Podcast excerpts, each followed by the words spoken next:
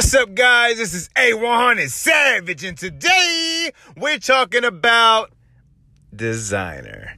Now, Desiigner has recently done a show and ended up on TMZ about the wrong things. Like, um, he's saying that he doesn't sound like fucking Future, or he is tired of people comparing him to Future.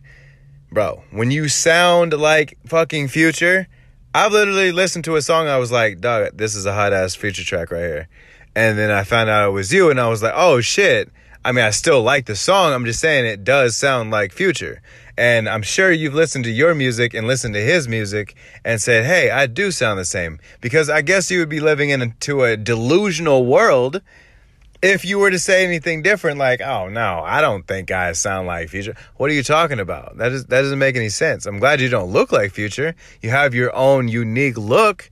Your sound sounds a lot like Future. Your ideas kind of sound similar. Not all of them, but a lot of them. And I'm just saying. So, anyways, they were giving him a little bit of fucking snuff at a sh- at a show, and he decides to throw a little blow like here and a blow there. It was two two punches, but they weren't like solid punches. They were just definitely trying to lean in.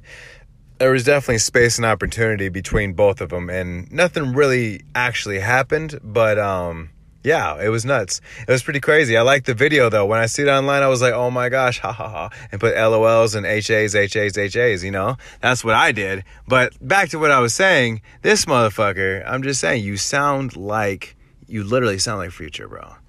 And that's no disrespect to your fu- your your future. that's no disrespect to your grind, your anything that you got going on. That's just observation and my opinion.